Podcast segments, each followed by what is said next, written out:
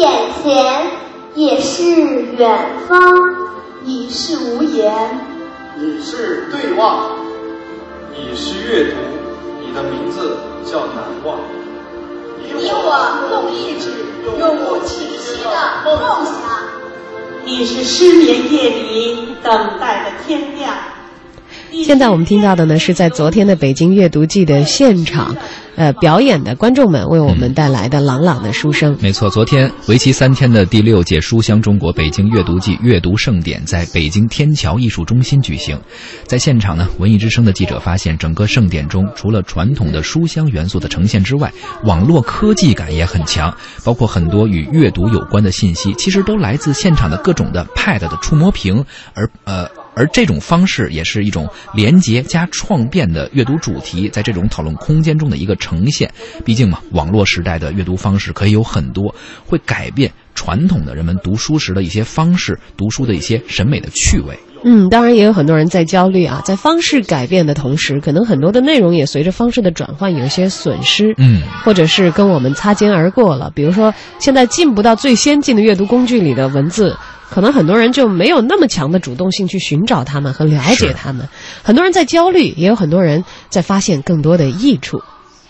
原来我们认为啊，这个网络的出现、视频的出现，会让我们对文字的阅读、我们文字的写作会受到最巨大的冲击。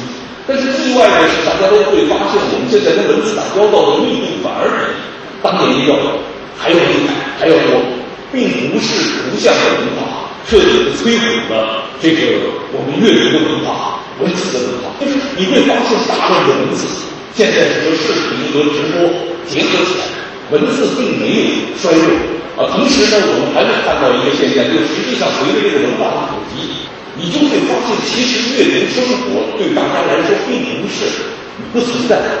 阅读生活其实是渗透到每个人的日常经验里面，但是这种阅读生活跟我们所期望的有特别的有反差，我们又特别焦虑。越是读得多，我们越焦虑。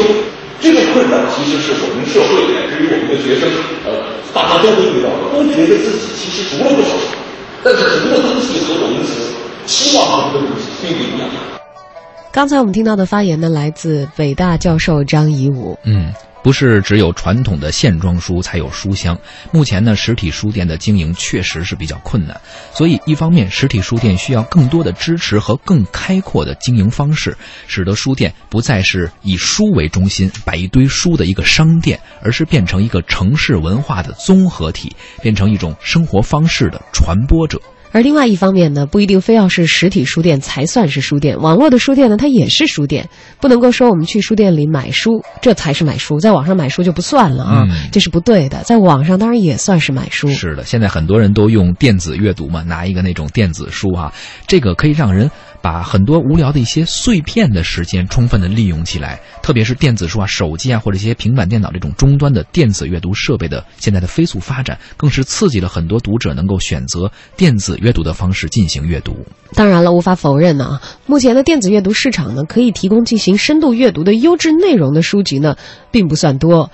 电子书的内容呢，也是良莠不齐、质量不一的。大量的内容呢，仍然以小说为主，尤其是这网络小说这样的休闲读物啊，占据。了大壁江山，那么专业的知识性的电子书内容仍然是不够多的。电子书领域对于深阅读市场的需求呢，仍然很巨大。这也是我们行业向前发展其实一个可以观望到的前期的道路吧。没错，但是无论是传统的纸质书籍也好，还是网络阅读或者用一些 iPad 去阅读，呃，最重要的还是养成一个读书的习惯，懂得如何去发现好书，这些也是很重要的，需要一个引导的力量。其实像我们的品味书香也好，文艺大家谈。也好，可能在这种节目中啊，这种节目中用广播为媒介，声音为介质，做的也是这样一个工作，和大家分享、共享，然后去引导和传播。对我经常在朋友圈里看到朋友们在晒自己的这个旅行的时候啊，呃，去东京的朋友，很多人都会不约而同的，嗯，晒到烟屋书店，嗯。啊，其实你要说，你说到国外，当然懂日文的朋友可能去买买书啊，什么这个很正常啊。那个书店好像影响力很强，但是有一些甚至完全不懂日文、语言不通的人也会晒说他们在那个书店说干嘛呢？说我喜欢那儿的咖啡，还有人说每次我都要去那儿喝一杯 whisky 啊，就是他会有一个在城市里很舒适的呃一个地方这样一个概念，是那个书店。那么你到那儿一坐，可能一无聊，一看看，哎，可能就顺手拿开呃拿拿下来一本书，然后翻开看看有什么内容。现在很多书店里都带咖啡厅，很多咖啡厅也都会放几本书。对，为大家营造一个很好的舒适的氛围，因为阅读也是生活方式的一种。而我本来以为这些书店好像，哎，用这样的方式来吸引顾客而已，算是一种周边的方式。当然，他们经营的很好啊。嗯。后来有一个长期每次去东京都要去那个书店的朋友，在这个朋友圈里再度的晒他。我说：“你是每次去都要去朝圣吗？” 他说：“不得不朝圣，因为有很多专业的书籍，其实这个书店售卖的非常非常的全面，他的资料是很有权威性的。找到路子了，找到门了，他对他其实，在书店的专业性上也做得很好，而其他的服务性也开发的非常的周全。没错，毕竟阅读才是根本嘛，不是谁不是说真的去那喝咖啡的哈。对，其实这也意味着，不管是在多么庞大的都市、多么忙碌的生活当中，其实大家对于自己的精神生活都是有着这样刚性的需求的。当然了，央视的原主持人樊登也分享了他的一个梦想，说他有一个很大的梦想啊，让三亿人一起养成读书的习惯。哎，我们听他是怎么说的啊。我之前是一个大学老师，在大学里边给这些学生们上课，包括给很多 EMBA 总裁班的学生们上课，都是些企业家。每次上完课之后呢，他们就会问我说：“樊老师能不能推荐一些书给我？”我就给他们开这个书单，很长的一个书单开给他们。开完之后，第二次上课我就问他们：“我说怎么样？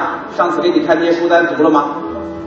他们就笑说：“哼，我买了。”我说：“那你到底读没读呢？”他说：“我还买了送人呢。”啊，那到底读没读？没读。各位，我们很多人买书不读书，已经逐渐的成为了一个习惯。这就是我现在做这件事情的发心，就是我要解决这个问题。因为我不是一个喜欢抱怨的人，我觉得应该用一些方法来改变人们只买书不看书的这个现状。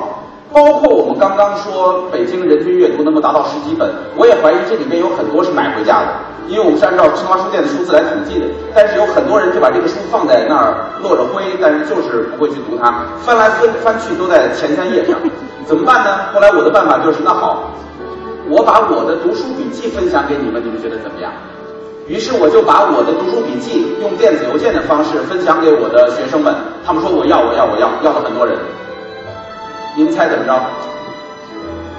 就是读书笔记他们也不看，因为你知道人们在呃阅读的时候，这种能力的下降，以及我们的教育所带来的人们对于学习的排斥，我们的孩子从小到大养成的一个习惯，就觉得学习是一件倒霉的事儿，而读书呢是一件被老师逼迫的事儿。我妈妈是一个小学校长，她在我儿子上小学一年级的第一天，就意味深长地抚摸着我儿子脑袋说：“你的好日子到头了。”各位，你知道，呃，这是我们长期以来的一个问题。我把书分成三类，叫做事业、家庭和心理。事业为什么选这三个方向呢？我没有选哲学，没有选历史，没有选呃这些呃更加深邃的东西。原因是我认为那些东西是奢侈品，这些奢侈品是需要一个人他真的云淡风轻，他真的衣食无忧，他才会想到去我去研究一下哲学。那我觉得能够把人们吸引到。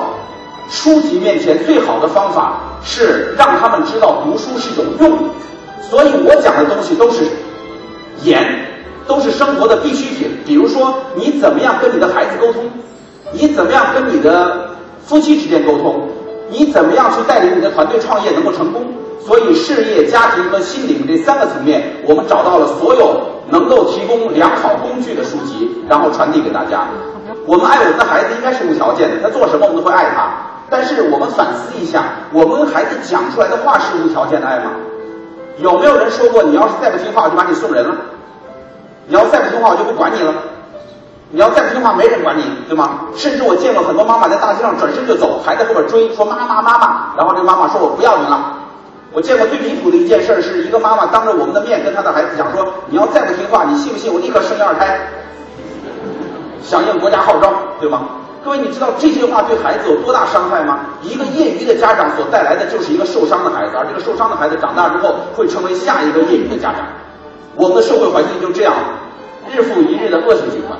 所以要改变它最重要的方法就是让他们读书，让他们开始学习情感引导的方法，让他们知道无条件的爱有多么的重要。所以用这样的方法，我们坚持了三年。黑龙江的宝清县，我不知道你们听说过没有？